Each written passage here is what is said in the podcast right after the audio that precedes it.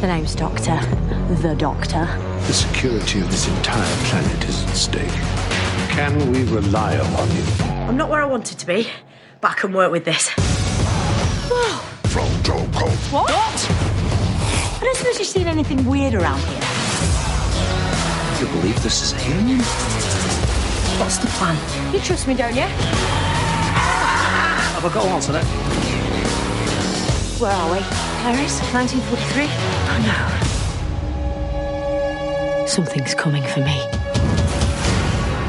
I can feel it. Let it come.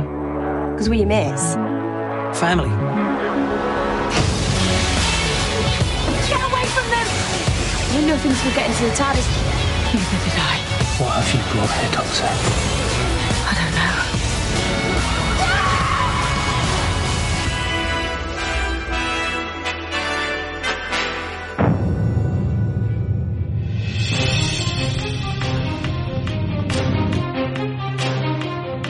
Welcome back, everyone. This is Discussing Who for the first time in the year of 2020, in the decade of the 2020s. So, welcome back. We're glad that you're here, and we are back to review Doctor Who Series 12, Episode 1.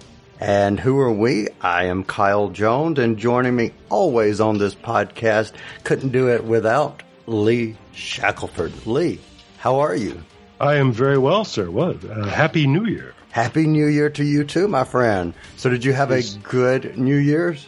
I did. We, I didn't do a doggone thing, and uh, but it is it is January second as we record this, and and it won't be long after that before you you get this out. I know, but uh, it is National Science Fiction Day. I didn't know if you knew that or not. I did not. So tell us a But, uh, little bit about that. Well, as with so many other things, it's it's not an an official observance. You know, the banks didn't close or anything. But uh, but uh, a few years ago, somebody had the idea of calling this National Science Fiction Day, and it's it's rather caught on in a lot of circles. I was reminded of it by my artificial intelligence that's now running large parts of our house, so I can't say her name out loud. Anyway, we sometimes call her Miss A. Ah, I thought it was Miss N as in Nadia. This is Nadia from the Relativity Podcast, and you're listening to Discussing Who. yes, that's my. I, I'm so tempted to reprogram the Miss A devices so that they answer to Nadia. But, but anyway, Miss A informed me this morning that it was National Science Fiction Day, and I asked for more information about that and was told that that's because it is the birth anniversary of someone I was proud to call a friend back in the 90s, Isaac Asimov. So Sweet. because yeah, so because it is uh, Dr. Asimov's birthday, um, and what's more, because it's 2020, had he lived, this would have been his 100th birthday. Mm, well, happy 100th anniversary commemoration. How about that? Exactly, yeah. But yeah, so so here we are talking about Doctor Who on National Science Fiction Day. How about that? How about that indeed? And, you know, I just realized I have not talked to you guys on discussing who since even before Christmas because we took off for a t- two week time span. So I'm going to change up my question that I just asked you and say, Clarence Brown, how was Christmas for you? Uh, Christmas, Missmas. but I will prove that whenever I withdraw we- the question. no, I had a great Christmas, but I will prove that whenever Lee goes high, I go low. Uh, if we had recorded this episode a mere four days ago, we could have recorded on Bacon Day, December 30th. Bacon So, Day. Yeah, that's what us people in the South like, I bacon. was I was going to say that th- this doesn't refer to uh, the uh, to Sir Francis Bacon. This refers to Nah, this is the, the whole hog. just, just Uh, the whole hog. yeah, yeah, exactly. because there was a, uh playwright named Bacon, um, and Alabama is home to the uh, Alabama Shakespeare Festival. I have always said that they should do more of Bacon's plays because I think you get a lot more people coming to the Alabama Bacon Festival. Little do they know, huh? yeah. Yeah. And there's also sandwiches made out of bacon. So FYI. I- uh, Indeed. Indeed. So before my brain goes all bacon, I will mm. say, since we have been around and since this is science fiction, I want to say a very, very big thank you, Mr. Shackelford, for a Christmas present to me that you had a hand in oh. that I was like over the moon and under the moon and out into the galaxy far, far away or wherever it might be with gated galaxies, sort of kinda. Tell everybody about my gift and that I survived assassinating on Christmas. Yes. Yeah, you didn't drink the cough syrup, I think. We are still raising money for uh, Wi-Fi Sci-Fi, which involves all of us here on this here podcast. And uh, one of the the perks that you can get at wi-fi-sci-fi.org, you know, you follow the links to the Indiegogo campaign. If you are an aspiring writer, you can write a couple of pages of any of our podcasts, any of the six of us who make up Wi-Fi Sci-Fi, and that includes Relativity. And then we'll get as many of the actors together as are needed and uh, we'll perform it. We'll record it. We'll produce it for you but as soon as that deal was made i realized what a fun thing to do so i i wrote a two page scene for uh, the uh, artificial intelligence olivia and the notorious assassin la bichon frise It's uh, from Frise. the Frise from the Oz 9 podcast. And Shannon and Aaron, who play those characters, they record and sent this to me so I could share it with Kyle. And the whole, the whole pretext of the script that I wrote was that, uh, because there's no Doctor Who on Christmas Day, Kyle has no reason to live, and so Le Bichon Freeze should um, oblige him by assassinating him. So, and and Shannon Shannon wrapped it up with a with a uh, a graphic that said uh, "Merry Christmas, Kyle, you're dead." So And I loved it. not, none of this means it. anything to any of our people listening, I don't think. But anyway, but it was. No. Uh, but as private jokes go, it was. So I think it, it would be safe to say let's get into the news. And I do have a little bit of news here. I read, and my Christmas present, I think to myself, and I don't think it was to my, myself, what I bought was the Target novelization of The Day of the Doctor. And I highly recommend anyone who wants to get a better view of the Day of the Doctor special, read this book. It adds some awesome layers to it. The story was told in a way that I totally loved because the person telling the way they told how, who was telling the story was awesome. They incorporated River Song. So what else more can I say? Wow. So And the adaptation is written by Steven Moffat. Steven Moffat, of, who, who knows a little something about this script. So, yeah, um, I have not read this, and I, but I look you you've really turned me onto it, and uh, it makes me look forward to to doing it. I mean, what a what a, what a fun read. Yep. And the narration, totally, totally loved the narration of the, the storyteller. And chapter nine, I'll, I'll just say it was the best chapter. I just can't remember it. but chapter nine was the best chapter. Just can't remember it. But here's what I can remember, guys. On December the 23rd, 2019, a gentleman by the name of Tad Davis, and my hat is going off to Mr. Davis. He went on to Apple Podcast and left us a five star review. His review says, always polite, always knowledgeable, always opinionated. They love Doctor Who, past and present, and are a delight to listen to. So, Mr. Davis, we say thank you. Thank you very, very much. Very kind words indeed. Very, very kind words. And Well, for, and that is what we aspire to. I think. I think what what he's saying is we've succeeded in our in our goals, and that's uh, that means a lot to me. you know, I th- very well said, Mr. Shackelford yourself. I agree with that. Yeah. I agree with that. The only other thing I might would add to that is if anyone listening wants to help us get discovered, please go out to Apple Podcast or the podcast player of your choice and leave us a rating and a review similar. You know, we would love a five star rating, but ju- just send us some feedback on any of those platforms. It does help us get discovered and we would highly appreciate it. Yes. You just did sort of a product endorsement in talking about the book. Uh, We, we should have done that on our post, our, our pre-Christmas show, shouldn't we? So people could run out and buy Day of the Doctor novelization for, for Christmas. But, um, you know, Very good point. of course my birthday is coming up also, but. Interesting. No, no, I really, really, the reason I brought it up was because I have a book to recommend to people also in the same vein. Go for it. And that is Scratchman, which I've been saying I was going to buy for I don't know how long it's been out, a, a, year, I guess.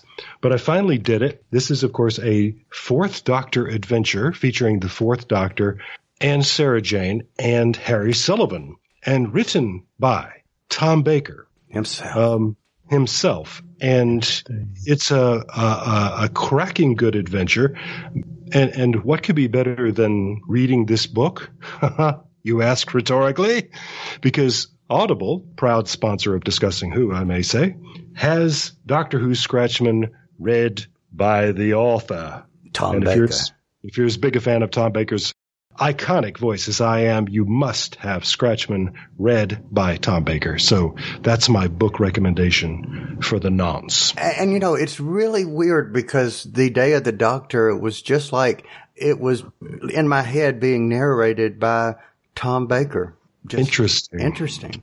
Hmm. How, how, interesting indeed. Clarence, this next piece of news I have for you reminded me of our recent episode of discussing comics when we were talking about the different streaming services because a few weeks ago I had a episode that we did for discussing who where I introduced Ryan Kent to Doctor Who and told him, Hey, go out. You've got until probably March or April or May before Amazon Prime no longer has Doctor Who. Well, guess what? Doctor Who left Amazon Prime on December the 31st.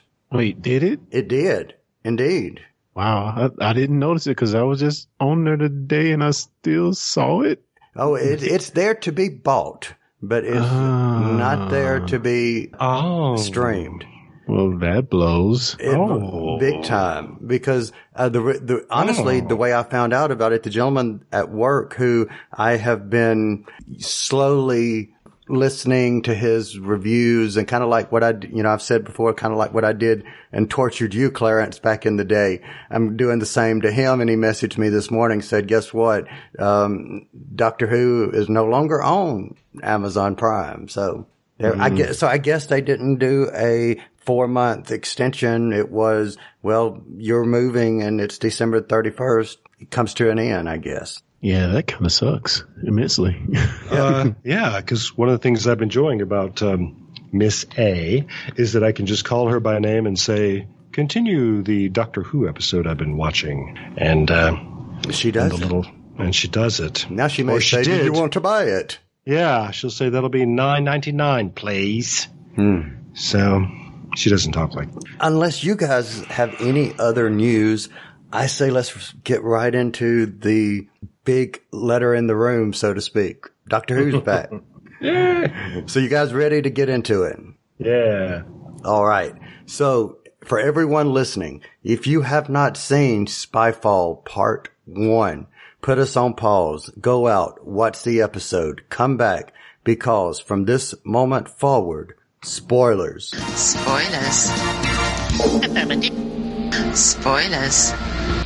Spoilers. Affirmative. Spoilers.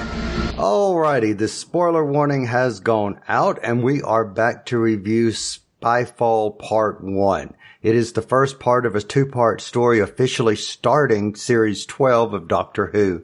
It aired on the 1st of January 2020. Gentlemen, the quality of this podcast is at stake. Can we rely upon you to give your summary view, Mr. Clarence Brown, and tell us what were your thoughts? Oh boy. so I did see it twice. So I will say the second time I saw it, I enjoyed it much more. Hmm. Um, I don't know. It's weird. I'm still trying to gauge exactly what Chibnall, Chibnall's angle is. Just the feel of his shows. You know, having gone back and recently reviewed a bunch of David Tennant episodes and then jumping up to this one, I don't know. I know the show has I know the show endeavors to have the spirit of Doctor Who, but I don't know if it does really. The things I love about the Doctor is him being clever, and I don't know if I've ever got that with any of the last two seasons, you know. So all that being said, back to this episode. Okay. I don't know. That just kind of hit me when I saw this episode. I'm like, what, what's missing? I'm just trying to, what is missing about this episode?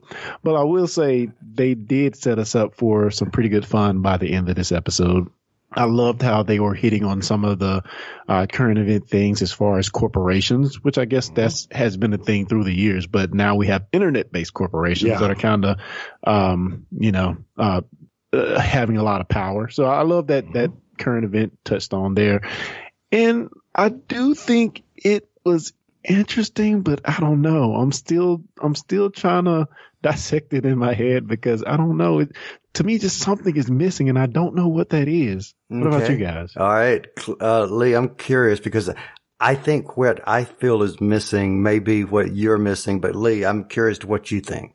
Yeah, that that uh, that's um, as always. I feel like uh, Clarence's opinion is uh, uh, intelligent and well reasoned, but uh, I but I'm, I, it surprises me too because it doesn't. Um, I, I just had a, a whacking great time with this. I just really enjoyed it and was kind of punching the air and saying, "That's the Doctor Who I know and love." Interesting. So, but so you you were feeling that that that quality that I was enjoying was was not there, uh, or or that we we were or we were that we were looking for different things, maybe. Or could it be But- that, as usual, I land somewhere in the middle of the two of you? yeah. So, did you have anything else before I jump in? Well, just that I, I'm fascinated by the idea that what we're looking for is the doctor being clever, and I, I, I, I agree with that completely. I mean, that's you could you could argue that's what the whole show is about, but I felt like we we experienced a lot of uh, the doctor. Well, I, I'm now reviewing the episode in my head, thinking, okay, where where was the moment where she said, "Oh, you think that's not going to work? Well, what if we did this?" But that's not really what happens she figures a lot of things out and understands a lot of things, but there's, I don't know, that's, that, that just makes her an encyclopedia. Um, uh, so I don't know. It's, it's an interesting point. All Uh, right. Yeah. Well, so what, what about you? Mm. If I were to compare this episode from watchability points of, you know, from that point of view, going back and watching some of series 11 recently leading up to this. Mm-hmm. And like Clarence said, having recently been in the David Tennant era and reviewing those, I, I loved this a lot more than anything that I think that I had seen. For the most part, Rosa is separate because it, it was a different type of story. Uh, the woman who fell to earth I thought was good, but for the most part, other than bits and pieces, I didn't really attach to any of the other episodes of series 11. This one I felt more likely to watch, but the more I think about it, we'll get to why I might want to watch it more. And unfortunately, it's not because of the doctor. I can't put, so, so the pacing, I loved the excitement. I loved the camaraderie even amongst the companions. I kind of started gelling to.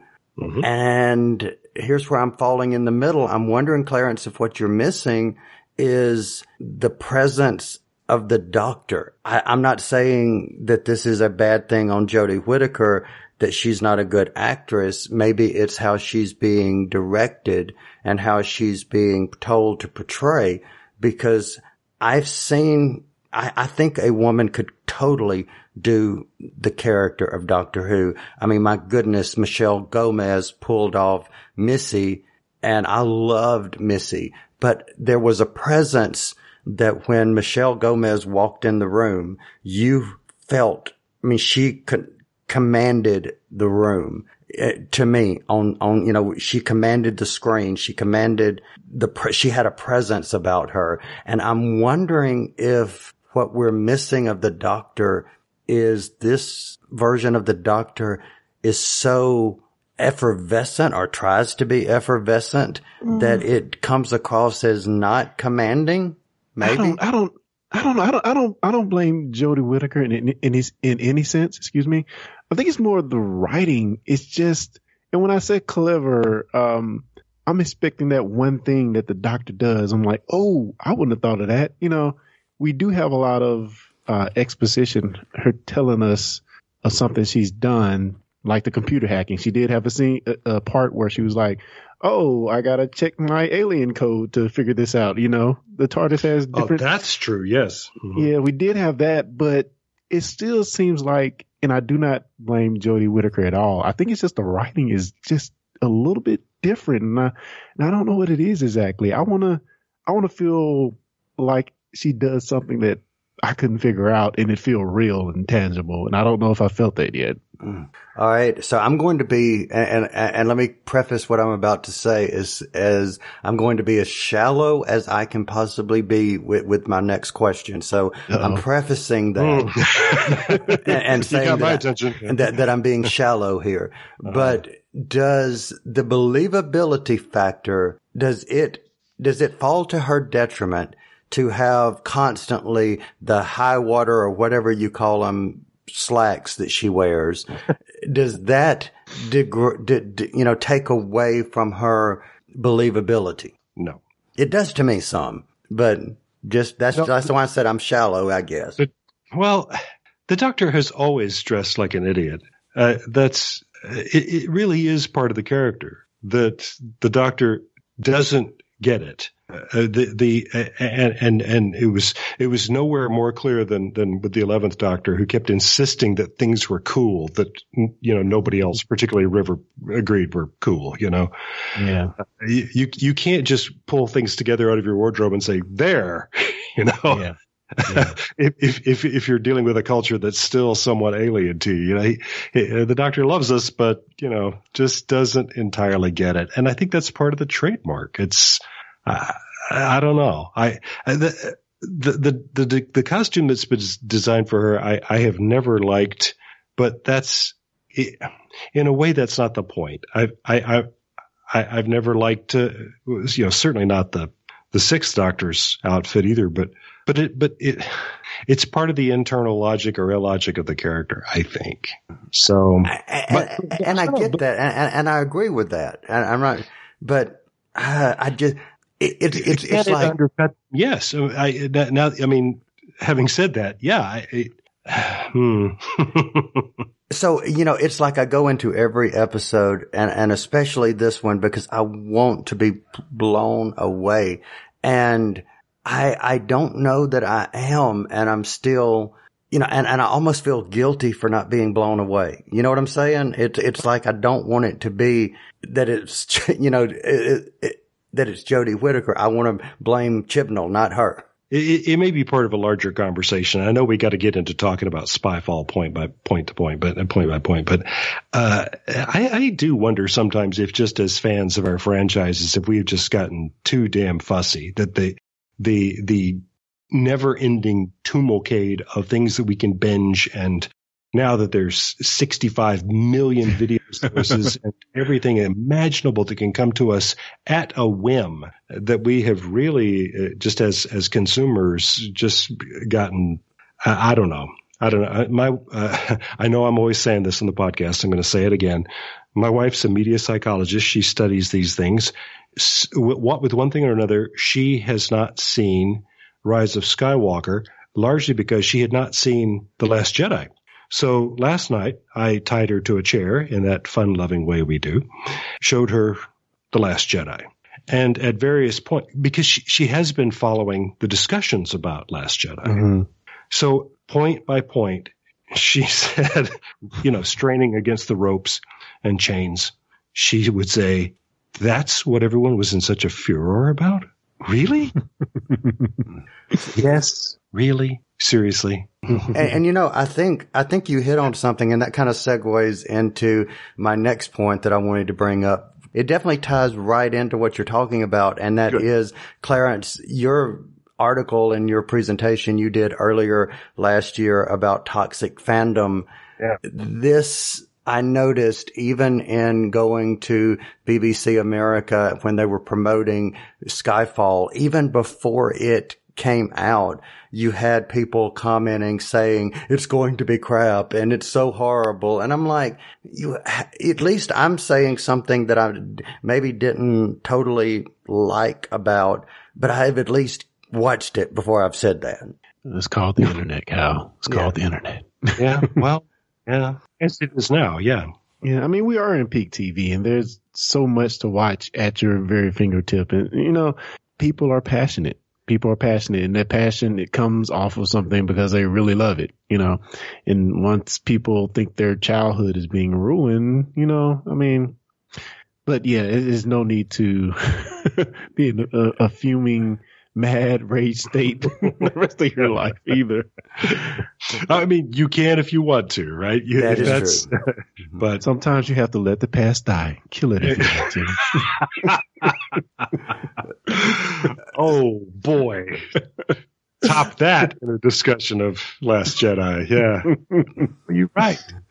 So let me ask you guys about seeing the team TARDIS again. So we see Ryan doing his thing. He's playing basketball. We see Yaz at home and then at work and talking about g- requesting, you know, delays and such. We see Graham at the doctor's office and they make reference to them being or it being four years. So now we know that these three people have been traveling in their timeline with the doctor or they've known the doctor for a period of at least one year. That being said, what did you guys think of this vignette, vignettes of seeing the companions again and then how they're all brought back together with MI6 and reunited with the doctor, so to speak. So Clarence, why don't you go first? What did you think? Anything that stood out to you or anything you liked there?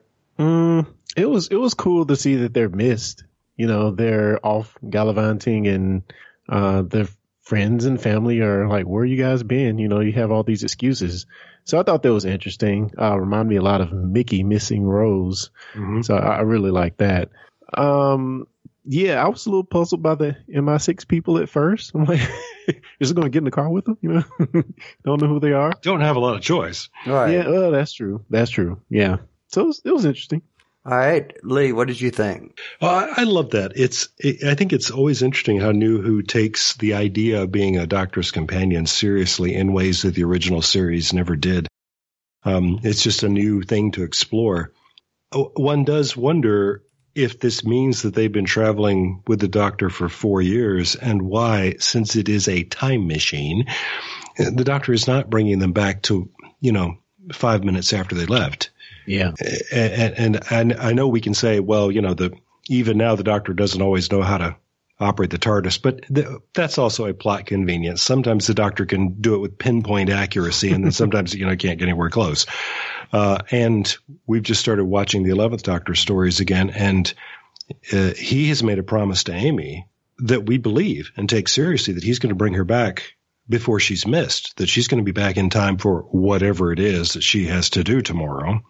And then we see a shot of her wedding dress in the closet. Right. Right. We we uh, we believe that they're going to go off on these adventures, and no matter how long they're gone in Amy Pond time, he's still going to take her back to that that same day. So why is this not happening with Ryan Graham and Yaz? So let me clarify one thing though. yeah. Now, whenever I say the doctor, uh, Graham's doctor says four years since your diagnosis or since you've been in remission. Now, That's last year, R- Graham told the doctor that he had been in remission three years in series 11. Okay. So that's where I get the one year thing. Okay, so it's been a year. It's been a year. but yeah, still, it it just I I, I loved uh, you know the the the the. Uh, the excuses that Ryan has come up with. I mean, these these people must wonder why he's still walking and talking. But um, but yeah, uh, why do they have to be gone at all? But I don't know. Well, one thing I did like about this, these scenes was you did see that the characters had grown. For instance, uh, Ryan's friend making the comment about you wouldn't, you'd have been on the sidelines, but you, you still missed the shot. Yeah, But you're out there playing. And I thought that that was from learning and growing by being with the doctor.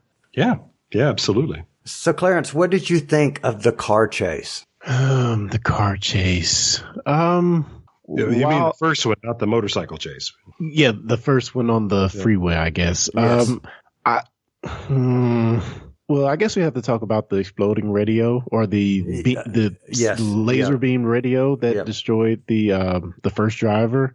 Yeah, Um, I don't know if I like that too much. I thought it was fun, but then the- then the doctor gets in that very seat and starts driving and, and is able to dodge it a couple of times. yes, yeah, that was a little puzzling to me. But I, I do think it was fun, especially when they hit reverse and start heading back toward the ledge of an incomplete bridge. I thought that was pretty fun. But yeah, I, I was a little confused on her jumping to the driver's seat and then driving off in the very same car that was trying to kill him. But it was fun. yeah, yeah, yeah. Don't examine the logic too closely, but yeah, yeah. What about any any any thoughts, Lee? uh, just that the uh, the la- the uh, the radio laser must be uh, gunned by uh, Imperial stormtroopers. That's the only explanation. pew pew pew. Um, they just keep missing the the one person they're trying to kill. Um, but uh, yeah, no, it, it's it's a really it's a it was a fun action sequence, and you know, uh, and I, I almost felt like this is actually the note that I that I I made about this. Um, well, I love uh, Graham's quip: "Worst Uber ever." Yes, yes. Now I uh, love that. But also, um, just that uh, a lot of people have said that they didn't like season eleven because they found it static because they found uh, that it was a lot of walking and talking and people, uh, you know, close ups of people, um, uh, frowning at each other and so on. And they just said, you know, where's that? Uh, we just wish we had that action adventure tone of, you know, say the, the, the you know, the, the doctor and, um, Donna Noble time or something like that. And, uh, so the, here's this car chase to the bridge. And I thought, okay, you happy now?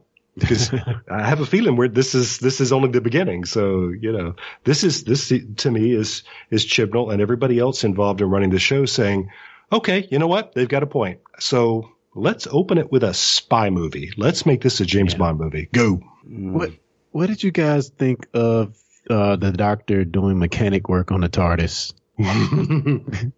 That's a fun idea, isn't it? Yeah. It's it's up on the lift and there's cables hanging out. I mean, why not? Yeah. Yeah. Is that the, uh, is that a first? Yeah. Yeah, we've never seen that before. Yeah, we've seen the doctor doing mechanical work on the innards, uh, you know, in right. the inside, yeah, but not on the outside. No, no, not things hanging out, and it's up on a lift, just like you know, yeah, just like is your uh, Dodge Dart or something. So Mm. I was That's thinking, you know, what what establishment did she go to that says here is a police box and I want to put it up on the lift here and start working on it? You know, who? how did she convince somebody to do that? Somebody else got another one of those winning lottery tickets. I think maybe so. So let me ask you guys about MI6 and specifically. Why do you think Chibnall has gone to such lengths to use like MI6 and real organizations rather than established WHO organizations and even going so far as to uh, specifically say that they've been eliminated. I mean, we, we talked about in resolution last year about them saying that a unit had been shut down and even the doctor makes a reference again. What do you guys think? What's the, do you see a long game here or why is there some I would call it uh, who organization hate. Seems like let's get rid of these orgs. Hmm. Mm, no, I think this is just them kind of living with the fact that as things have shaken out, we've lost Unit and Torchwood along the way.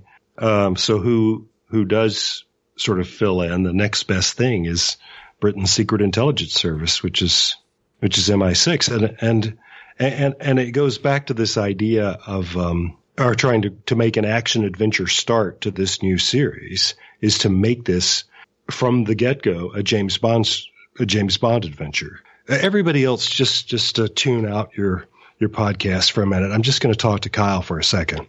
Kyle, in the James Bond movies, James Bond is an operative of MI6. And he's never seen any of these movies, ladies and gentlemen, is why I'm just talking to him. So it has a each all these films from the very beginning they've had a distinctive style including things uh, specific beats in the music that we hear in this episode. Uh, the upper echelon people are identified by letters of the alphabet.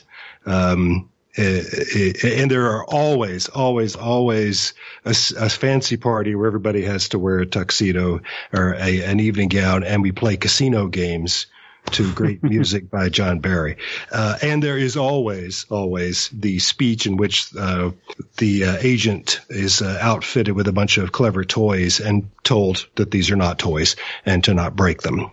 Uh, And of course, they infallibly get destroyed in the process. So, so these are all sort of beats that we expect as fans of the James Bond movies. And this so this episode sort of meticulously walks us. It, it tags all the bases. Yeah. Would you, you would you agree with that, Clarence? That we Yes, certainly, certainly. and so you're just saying when is the doctor going to be in a tuxedo? Oh, okay, boom, there we go. But she's still going to have the stupid pants and the boots. So yeah, yeah, it's it's, it's great. But anyway, but I, I I I kid Kyle up, but um, No, no, no, but because it's quite valid, because that makes me want to ask Clarence at this point.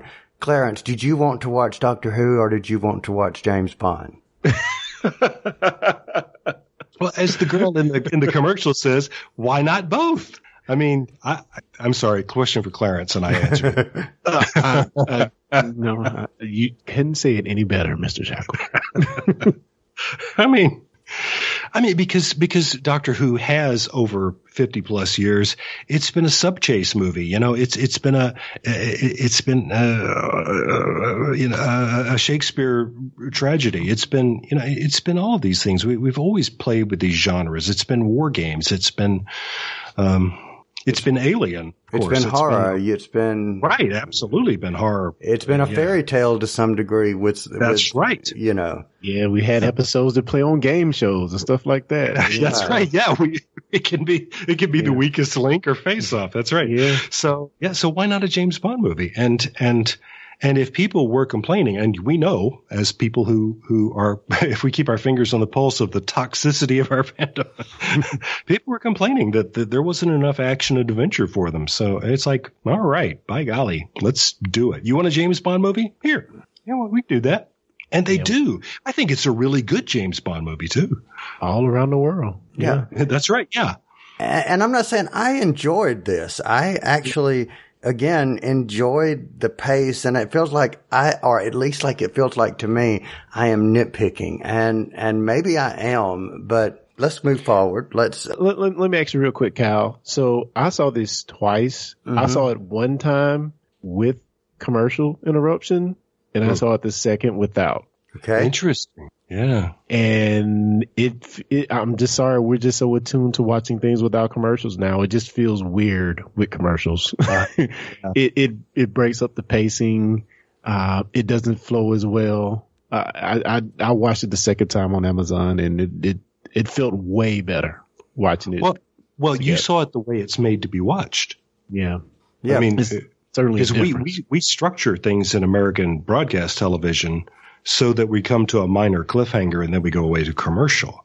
But but the BBC has never done that because they're you know it's it's it's it's driven by you know subscribers, so they've never had to do that.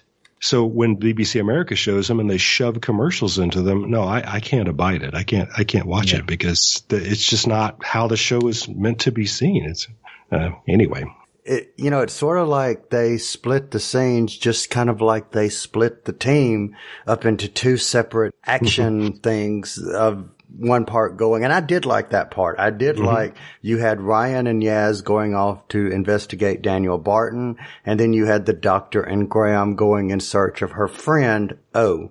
So let's talk about Ryan and Yaz going off to investigate Daniel Barton. And Clarence, what did you think of Ryan and Yaz and how they interacted or, or that scene that they had with Barton? I thought that the two made a pretty good team. Uh, I guess it has to be a testament to how many adventures they've had off screen that the doctor trusts them to go on their own to uh, to investigate uh, Barton. I do love the the fact that uh, Ryan was a bit nervous when they first got up there. I thought that was pretty funny. Uh, but uh, again, as I talked about earlier, I find it interesting of how they're playing this internet founder guy, mogul guy, is sort of the villain. And I loved actually one of my favorite parts of the episode. I loved all the points Yaz brought up as a reporter talking about uh, bullying and things like that that happen on these social media platforms and internet just in general. I, I really loved her being a reporter. I thought that was really good. Yeah. Uh, I'm still trying to figure out the mystery of the 90, what, 7%? Was it 94%? Something yeah, like he's that. he's seven percent alien. Yeah, ninety three. Yeah, 93. That's what it was. I, I, that, that has me puzzled. So I'm, I'm, I'm waiting on the answer on that. I hope we get it, get that cleared up. But it, overall, I thought they did a pretty good job as a team going in there and portraying some, um, UK reporters in San Francisco. I thought it was great. Yep. What did you think, Lee? Oh, I love that. I, I, I love both of those those storylines and the way they uh, divided up that way. I just thought that was a g- great way of getting to more information in the story. So Yep. I I actually this was one of my better liked scenes. Uh, I liked the way that it gave Yaz an opportunity to do something and to shine at, at that because the way they portrayed her, she had a lot of presence. She had, uh, she, you know, she was in control and she was asking some tough questions that I would think if you were per- perhaps new to being undercover, you might not be pressing so hard with some hard hitting questions. On the flip of that, I like the way um, that he portrays Ryan as being this awkward person, Yeah. but but but likable at the same time. The whole thing. I, I was going to say my name is Logan, and I don't look anything like Hugh Jackman. Love that. So what? Let's let's flip to the other side of the of the globe, going down to Australia, where the Doctor and Graham go in search of O. So Lee, I'll let you take this one first. What did you think of this meeting Oh, I was intrigued by th- they drew me in with a great red herring that he mentioned very casually that the that he has these two Australian um, Secret Service or regular police who anyway, and that they're new. I've just been assigned these two people from Australia, and my you know crime novel mind kind of went, uh oh. I know who can't be trusted here, and we're all being very blasé about the fact that these these these two folks with guns have not been in the picture before. And I thought that should be setting off the doctor's radar too. Why is the doctor buying this? Hmm. Yeah, it's a complete red herring, and I, and I fell for it. I just I love that. Um, but yeah, he he's got a lot of cool tech there, and the doctor comments on it, and he sort of dismisses it. But yeah, looking back on what we know from the end of the episode, now we're going, ow. Oh. okay. All right. Anyway, So, uh, w- you know, we're, we're in the outback and it gets, of course, it's nighttime now and you're, these creatures that are attacking start to attack and they are using this light and dark. And Lee, I wrote this one down as a question I wanted to ask you. What did you think of how they used something very simple? Light, turn off, light, turn on as Yeah. a sense of creating an illusion of fear and trepidation. What, what did you think of that? yeah, I, I, I- love the visual aesthetic of this whole episode. It's one of the things that I admired most about it. It really looks like a feature film and specifically like uh, uh, uh, a, a contemporary spy movie, um, which are you know part of the, a subgenre of what we call noir film, which you know which just means black, and, it, it's because so often the contrast between light and dark is super emphasized in the the, the the the thrilling world of these kinds of stories. So so that's one of the ways that they, even though this is in full color, they make they kept it noir. That sometimes you can barely see anything on the screen. There's just little lights off in the distance or something, and we have to kind of squint to see what's going on. And then sometimes we'll just be, uh, the, it's like light has been catapulted into your face. it's like wow. So uh, yeah, I loved that. Just loved it. Cool. So, Clarence, what did you think? What was your thoughts? Uh, I have to say, my main uh, thing I was doing when seeing tho- these light aliens on screen was trying to figure out what the heck were they. I could not um, just enjoy the scene for trying to look and squint to see does that shape look like something I know. You know, I'm looking at the Mhm. head and this little Yeah. tail looking thing on their head, trying to figure it Mhm. out. So yeah, I was I was full on trying to compare the the shape and the I guess silhouette of of those aliens to something I might know, and and I came up empty. So All right, so I fell as usual as I do, somewhere in the middle of the two of you, which is I was noticing the light in the dark. That's why I wrote down the question. But I was like you, Clarence, looking at the figures, and the closest I could come to is they reminded me of Age of Steel. Oh, no, wait, uh, the the the one Army right before Army Oh. of Ghost, exactly. Yeah, yeah. Yes. That, that, that kind of vibe is what it gave me, especially after they talked, and this is going to be the next thing I wanted to ask you guys, when they made a reference to these being, beings that were secret agents that were on Earth, and not just on Earth, on Earths, plural, as in multiple Earths. And Yes. My question then becomes, what did you guys think of seeing this concept of multiple Earths presented? well, we know it's already a part of Doctor Who, so or parallel universes, mm-hmm. so that's not too out of the question. But it did seem like the Doctor was a little bit puzzled, so I don't know. I was surprised by that. Were, were you? Did you say, w- the doctor said, wow, parallel Earths? I thought, huh? how, how, why are you surprised at that? Yeah, that was weird. Yep, I was a little shocked too, especially since, you know, like Clarence said, she's aware of multiple, uh, you know, Earths existing. We've had the E-Space trilogy back in the Fourth Doctor's era. Right. So, I mean, it's not like it's a new concept. No, and um, which which may bring us to another one of the sort of elephants in the room, if you will. The um, the trailer showed one of these things coming straight in through the TARDIS front door, and we we had this exchange about you know I didn't know the things could, can come into the TARDIS like that, and the doctor said neither did I. Um, to which a lot of people in social media, and you know, I, I it was my first thought too. I was like, uh, Donna Noble did it.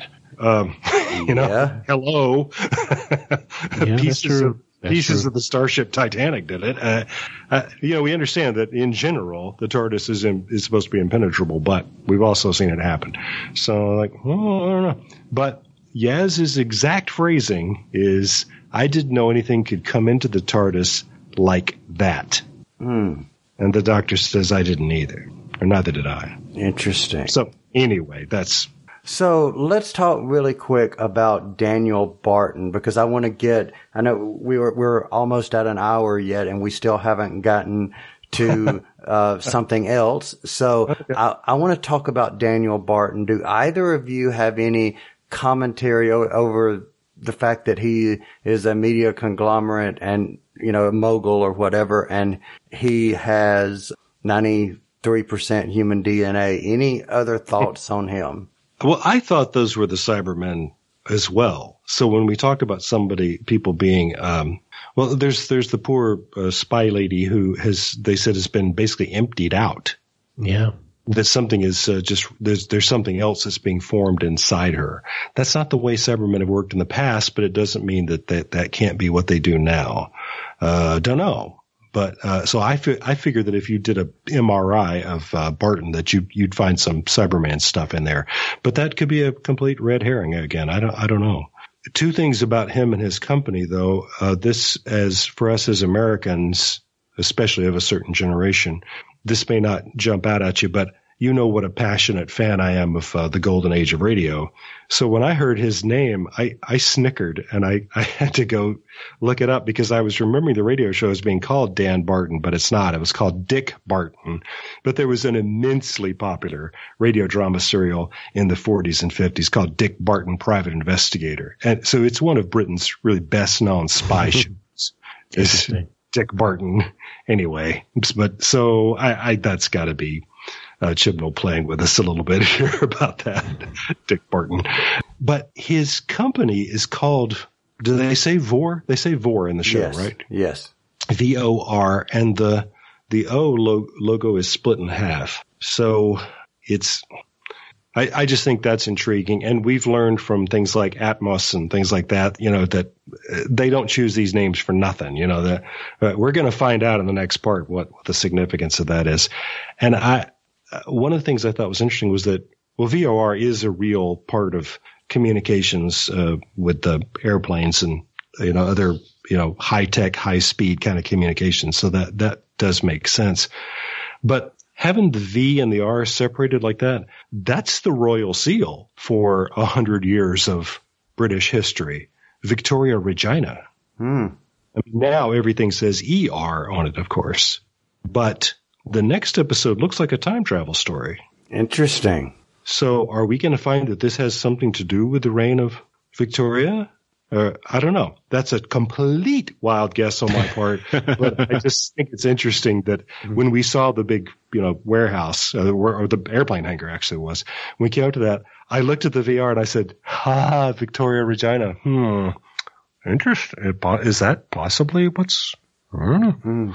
And we saw Victoria. You'll remember there's a big painting of her in the uh, in in he's not cute. Stephen Fry was yeah in the MI6 office. Well, he's C, right? He's called C. C. Um, He's love Stephen Fry, way, always. So you know, I was I was so glad. I felt that he was well used, and I was very pleased about that. If you're going to have Stephen Fry on the show, then use him well. But yeah, uh, two beautiful images that have got to be a little shocking if you are of you know if if you are a, a, a, a, a patriotic Britain that this these sinister faces came right through the flag that's on his wall. Yeah. And then the next one came right through the portrait of Victoria. Yeah. And um, it's like, ah. So then, so then when I saw the VR, I thought, is Victoria going to have something to do with it? Interesting. S- So, Clarence, what about you? What about Daniel Barton? Any thoughts on him? Uh, maybe less about him and more about Yaz. So we know Daniel Barton is only 93% human, but I had a feeling when Yaz got sucked into the parallel dimension thingy that her days might be numbered. Really? I just really felt that. I, I could be totally wrong, Yeah. but He said she's gone. They said, yeah, But- and she she comes back, but I don't think it's all yes. I'm just saying. All right. So, interesting. her, her her behavior was very different. Really? I didn't notice that. yeah, it really. I thought it really was. I felt like that too. Mm. See, I thought that they used that as a good opportunity when she came back, that she was shaken more so th- by the experience. And it, I loved the interaction, especially after at the beginning of the episode where she's saying something to Ryan about her sister wanting Ryan's number. And he's saying, Oh, I'd make a great brother-in-law and give her my number. And, you know, th- with all this machismo. And then when he's sitting there after she comes back, says, I, I wouldn't let anything happen to you. I loved that moment between the two of them. hmm Yeah. Yeah, except he did and he ran away. Yeah, true. Well, he couldn't do anything about it anyway, but you know. For that matter, she was already gone at that point. yeah, I know. I'm just being hard on him. I'm glad you were, you mentioned the uh, that place where she and later the doctor gets spirited away to. That what do you guys think that is? Because I, I have a, a a weird theory about that too. Right. It's not as weird as the VR theory. But All right. So let me ask, but let me ask this question before you say where. Okay. Let me ask you guys, why did they send Yaz back? Uh, unless it's for something like Clarence was hinting that maybe a little bit more sinister. But, Yeah. but I, I did not understand the purpose of sending, you know, they had taken her. Why did they send her back? right, because it's not her. She's a spy. Hmm. Okay. Oh, that on the nose. Mm. So, so um, I have no idea where it is. Clarence, do you? Not at all. Not at all. all. I mean, there- there- go ahead. go ahead. No, no, no. Please go some- ahead. There's some kind of connect. So we see when Ryan's looking back at the uh, the VR building, and we see all of the different figures pop in the windows, and they start pulsing at the same time. The th- the I'm gonna say trees, the the, the tall tree like stru- structures are pulsating in the netherworld or whatever you want to call it. Mhm. And then she's back all of a sudden. So it wasn't anything the doctor did, but they intentionally started going in some kind of frantic state, and then she's back. So I, I, I just have no idea. Mm. and they don't really hint at what may have caused it. I'm sure we'll find out in the next episode, but that's that's that's a good mystery. Mm. So I have a thought, but I'm going to hold it till I hear what Lee said, but something just popped into my head and I'm Mm. curious as to what you're about to say, but I am, um, I am, I, I will say that the doctor's speech when he was with Clara and they were, it was a little girl that was singing. I don't remember the name of the episode, but it was that big parasite son that, and his speech at that point contained something about what I'm thinking. So that's, that being said, Lee, where do you think this is? Well, it, it's cartoony, and I know it is not scientifically accurate, but um, I, my image of how the human brain works has been deeply uh, im- influenced over the years by the 1966 film Fantastic Voyage, which is one of my favorite things in the whole world. Um, silly as it can be at times, but I just love the big ideas in it. And it climaxes with us being inside the human brain. And there are uh, axons and dendrites are, are depicted as being these strands with little paths of light twinkling down them. Um, and the truth is that actually a, a neural synapse ha- happening like that would happen so fast you couldn't possibly see it. But, uh, but when the little light trails went down there, I thought, we're inside somebody's brain. Hmm. I like it. I like do it? like that. Yeah. Now, mine wasn't going to be that exquisite. Mine was going to be what if someone is working with someone else and where they are sent is that um, reality where the physics were devised by the brain of a madman, meaning omega or omega. Oh my God. Interesting. Interesting. Just throwing that out there. Um, Oh. So let me ask you guys, let's go ahead and get to the plane ride. And they get on the plane, you know, Daniel Barton, he's escaping. He's, they're at the hangar. They gets on the plane. They're running for the plane and then she's, you know, doing the sonic, pointing the sonic screwdriver again. And here they go. They get on the plane. O is having trouble catching up and she makes reference to him having trouble catching up, which leads to a big revelation. So gentlemen, what did you think of this big revelation that O is really, dun dun dun, the master? Thoughts? Oh, he's the master? I thought he was just lying about being a sprinter. the master, huh? so thoughts. That's I don't know. He he, It's a he weird theory. Where you get that? I don't know. Maybe, maybe the house flying in the air. Who knows? yeah. And the fact that he said it. Yeah. Okay. Thoughts. Well, I certainly wasn't expecting it. And, um, and, that, and it's great fun. And, uh, and, uh, again, you know, I don't like, uh, the, the depictions of the master where, uh, uh, the master's insane. And, and that's the explanation. This seems like this takes us back to the crafty, um, plotting master that I've always preferred. And this seems like a logical, having lived as Missy, th- it seems logical that this is the, the person who might come next. Uh, I don't know. I, I, Hmm. Claire, wow, hell of a cliffhanger. What's your thing? So Claire, you asked me. Oh, there you go. Yeah. Um, I I I loved seeing this actor, uh, Sacha Dhawan. I'm probably saying that wrong. Uh, he was also Davos in Iron Fist. If Yes. you remember that, Kyle? yeah, I do indeed. Which he did run very fast in that show, so I know he can run. um, well, you know where else we've seen him as as Hoovians too. I think this is Oh, brilliant. Yes, indeed. And maybe Yeah. in some, I don't know, maybe he went on an adventure in time and space as Boris Indeed, Hussein. as Waris Hussein, and and it, he says that he's met the doctor when when he was a man. Think that seems like kind of a, a wink to the sort of an inside joke about that. Yeah, he he remembers the first doctor. yeah, anyway, but but no, I I, I love this how sinister and sneaky that he that the reveal felt felt like. Uh, I love seeing the diversity in the casting of the master uh, as well. Mhm. and a a few things that that didn't really sit well with me. I don't know what his descent is. Like, is he Indian?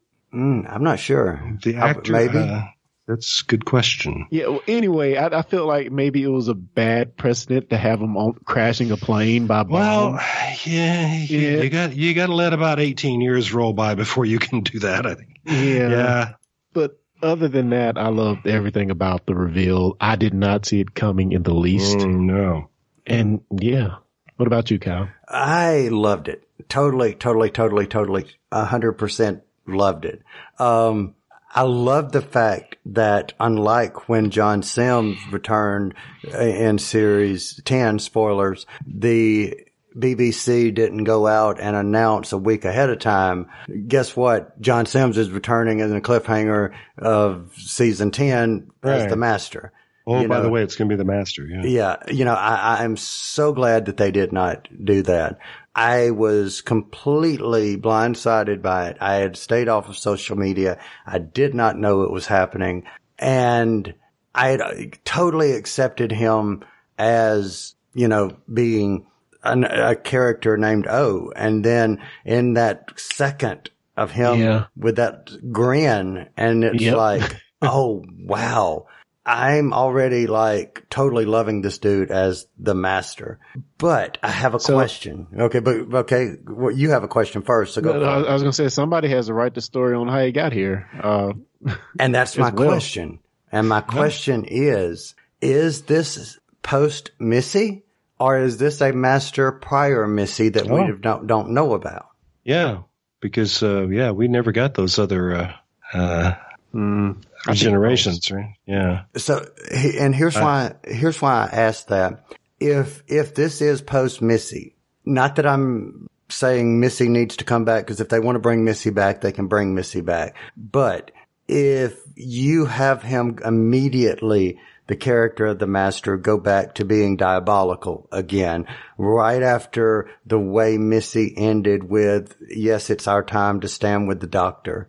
Mm-hmm. I think that cheapens the arc with Missy for the change that we saw in Missy toward the end. Not saying she still wasn't crazy or anything, but at the end, she was ready to stand with the doctor. And I think if you immediately take and have this as the next version of the doctor, I mean, of the uh, master, I think that if this character is totally diabolical, we haven't seen the series yet, but if he is after Missy and he is totally diabolical, I think Chibnall did a wrong thing by doing that because it cheapens what we've s- just seen.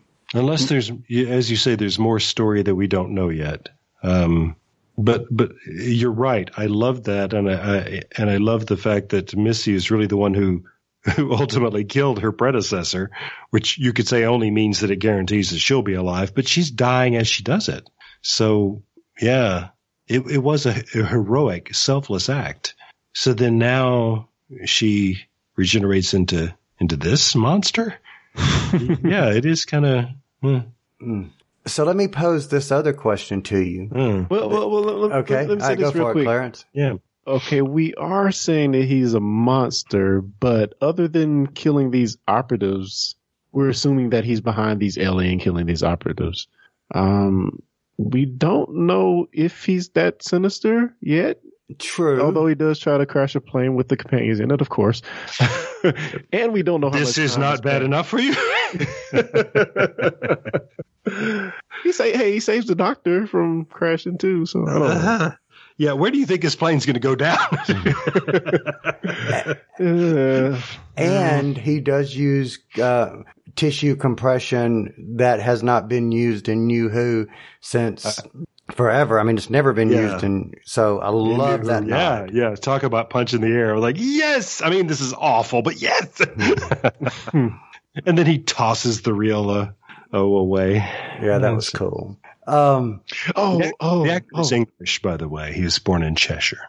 ah, all right. Yeah. So, so, Clarence, what Can- were you going to say? I- I just point out real quick. Uh, he says, "Hey, you can call me Master," and Ron was like, "What? What? Call you Master?" Yeah, yeah. I really love the cutaway to, to Ryan. Like, in your dreams, buddy. I cracked up.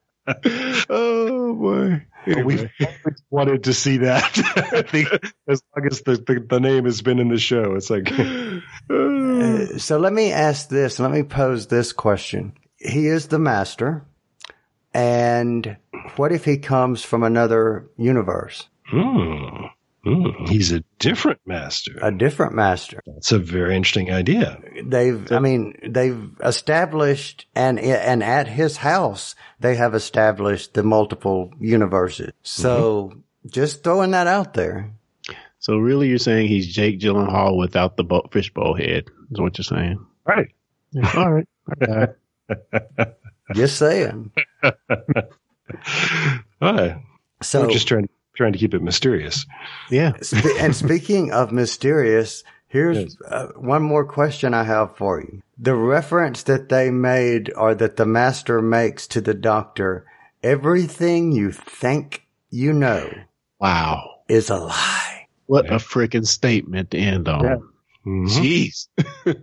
Yeah. Explain. Mhm. What do you think? Sounds like they're really about to shake up some stuff. That's what it sounds like to me. Yeah, that, that's exciting. An exciting notion. Um, could it mean that Chibnall is ready to really shake up the show in ways we never could imagine? Probably not, but still a, a, a notion that's enticing. And you know, we were talking not too long ago about this rumor that uh, the first Doctor uh, was not. We're going to find out the first Doctor. So maybe that's Mm. part of it. Mm. See, that's what I'm afraid of. And, and that is what I'm afraid of because if you go, and, and I, I was noticing these things going back and listening to these other series 11 episodes where she's made reference to, you know, I was a sister once and I, my other grandmothers or something that she made reference to. And then she, even in this one, says, you know, I was living in the outback for 123 years. Not saying that one of the previous doctors couldn't have lived in the outback. I'm not saying that. That's, you know, Yeah, but it's always hard to figure out when in their continuity those things would have happened. Right. You know. and Uh. if everything you think you know is a lie, Yeah. that what what what's so big could be a lie. Okay, Gallifrey isn't real. Yes, we know. You know, you see what I'm saying? There's Yeah. there's nothing that I can wrap my head around that would would constitute anything that's a lie being external. It has to be something about the doctor. Yeah. Mm. Yeah. I mean, he's exaggerating. Surely everything she knows isn't a lie, Hmm. right? I would I would assume, hopefully. Say right. Yeah. I. I don't know. Hmm. Or just out lying. I mean, it's obviously he. The master wouldn't lie. Nah. No. But you, but, but, but, you know, the master would. I got to do it. Say something Say nice. something nice. Yes. So my, my saying something. Go ahead. I'm just gonna- What about the the house flying, sort of like the Wizard of Oz? right. Yeah. Is What- there what anything we that? could read into that? Oh God. I, I I was thinking. No, that's just. Oh, of course. Mm, It's his TARDIS. Oh, of course. Yes. yeah, true. Oh, yeah. I, I didn't realize it until you said it, but I, uh, yeah, that's why it's flying along with their air, airplane. Oh, Yeah. and that is another reason why it can't be post Missy. Missy never had her TARDIS. Right. Right. A- And, um, the, Yeah. so, so I'm just saying that Missy, we've never saw Missy with a TARDIS. Hmm. This isn't the master at all, but the Rani. Mm. Ooh. That's the lie that's being told here. Wouldn't that be a trip? Yeah. That would be cool. As New Who fans everywhere say, what? Who? Who? Who? What, what are we talking about? That would be so freaking cool if if the Rani lied and said that she was he was the master. Right. Oh, that would be cool. Chibnall, I hope you did that. Anyway, but but I do like this guy. I will say that. But I do have another question before we move on, really quick. Do either of you have any other points of talking that we have not covered that you wanted to bring up? It is perhaps a little thing, but I, I had we've been just been complaining about the music in uh, the previous series, and um, you know that it is fine for what it is, but that I loved Murray Gold's action adventure music so much that it's just it's just hard to get adjusted to the the sort of new sound.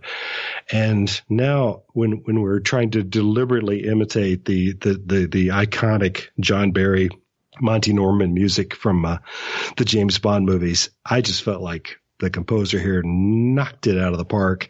And I had the good fortune of listening to this show with headphones on. And so I will recommend to everybody who's uh, listening to us now, go back and watch the show and listen to it with headphones on because he's got this heartbeat thing going down in the bass that is pretty cool. Bum, bum, bum, bum, bum, bum, bum, bum. Nice. A human heartbeat. Because four beats would have given the ending away, wouldn't it? Yeah. Well. Was, wasn't there like four? That might have been in the trailer. Seemed like I saw like somebody doing four taps on Bum, bum, something. bum, bum. Ooh, got to go back and look for that. Me too. That would be cool. Hmm. And did the intro change slightly? Do we know? It Well, seemed we- like it was a bit longer. It, I think you may be right. I think it may have been a bit longer, and we got the pre-intro segment back, Yes. Which The I teaser. loved having back. The teaser, yes. Still wish they. I, I don't know. I still need a a better intro. The I lo- I, I just need something better. Just that I'm just I just don't feel it. Yep, yep. This is how old fashioned I am. I want the TARDIS in it and I want the Doctor's face in it. Yes, thank you. That's thank how you. old I am. There we go. Thank you. All right. So before we give our final review or final rating, question is your favorite scene. And I'll start out. My favorite scene obviously was the big reveal. That was my favorite part because I like this guy, whether he's the Rani or the master. he's maniacal and I like him and I liked him in anything else I've ever seen him in. So cheers. Glad he's on board. Glad he's whoever he is. And that's my favorite scene. There you go. All right, Clarence, what say you? Hmm. What was my favorite scene? I haven't thought about this. I guess it had to be the reveal. I mean, uh, it was shocking, was not expecting it at all, and it made me giddy. And I was like, oh, where's the next Oh, episode boy. again? Yeah. Which happily we don't have to wait a week. Yes, yes, Yes. yes, yes. All right, Lee, favorite scene. Well, I, I can't just go along with you guys, as thrilling as that was, uh, just because that would be boring. But um, and and and and be and show me up to be as lazy as I actually am. But uh, I am such a great fan of the uh, the early James Bond movies, the Sean Connery and Roger Moore. That um, I just my heart sang at having Stephen Fry, who I adore, there basically being M, and uh, and then showing them all of the the toys and his his litany of what all the the little devices will do. Which, if you go back and listen to it, some of that is pretty silly, um, but it's the kind of thing that Sean Connery's Bond was always being given, and uh, uh, and and and Graham and Ryan say, "Oh, I got laser shoes," you know. Yeah, play- play with it. It's Yeah. just I, I just I just loved that, loved it. So Yeah, those guys were kids in the candy store, man. Yep. They were. because wouldn't you be right? Wouldn't you be? You know? They're not toys. yeah. Yeah, that's great. It reminded me, and I know this is kind of off topic, but my favorite Q thing of all of all time in, in the James Bond movies is in uh, The Spy Who Loved Me, when uh, Bond has this uh, beautiful white Lotus Esprit, and at one point the car gets blown up. And I mean, there aren't pieces of it left that are bigger than your thumbnail. the thing is completely atomized. And then later on in the film, we're back at Q Division and we're going through the, the, the testing room, you know, that we've seen a million times. And uh, in the background, there's some engineers working on another Lotus, just like that. and as they walk past, Bond says, "Oh, I see you put the Lotus back together." And Q says, "That isn't funny, 007." just, uh, it just always makes me laugh. All right.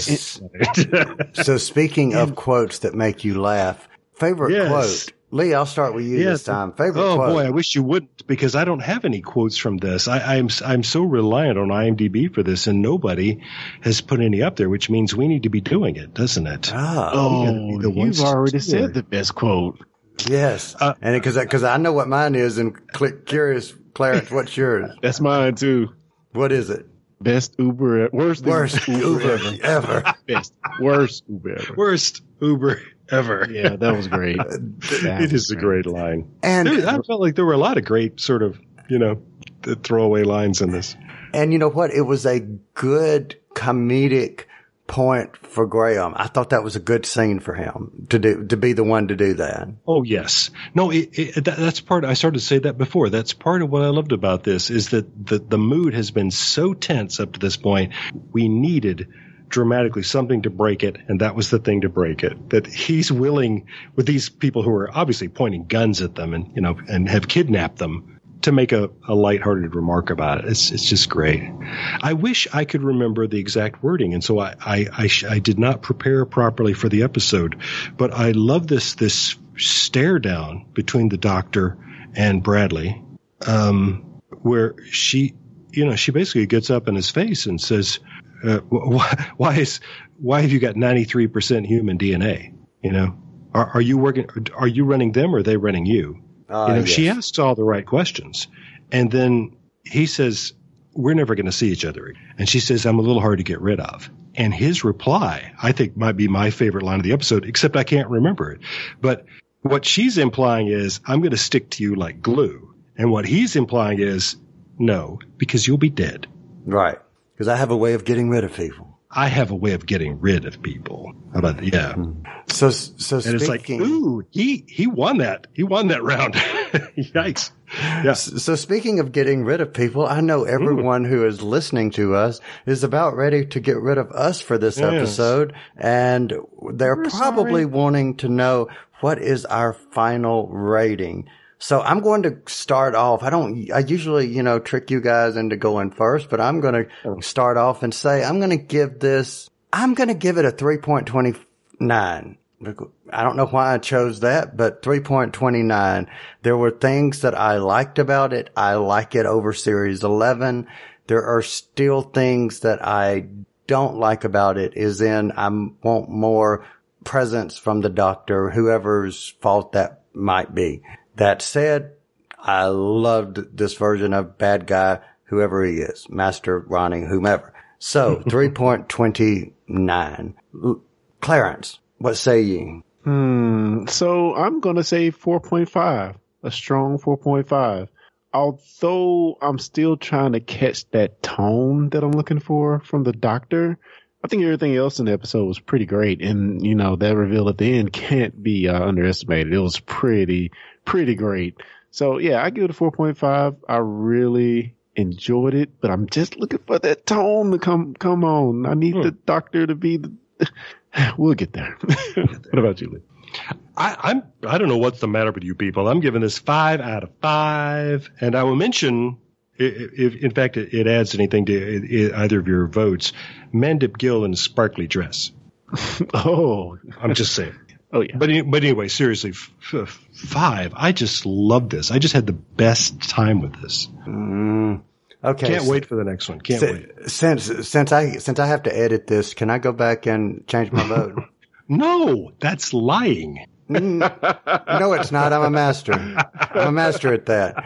That's right. So, uh, okay. show. You How do you know you I wouldn't just edit whatever I said That's- and uh, put in a new? At least I'm admitting to changing. That's the I could just go in and record a new um, uh, review number and you know That's let right. it go out as that being it. So, based on sitting here while you guys were talking, thinking about other episodes in series 11, I'm going to up to a 4.09.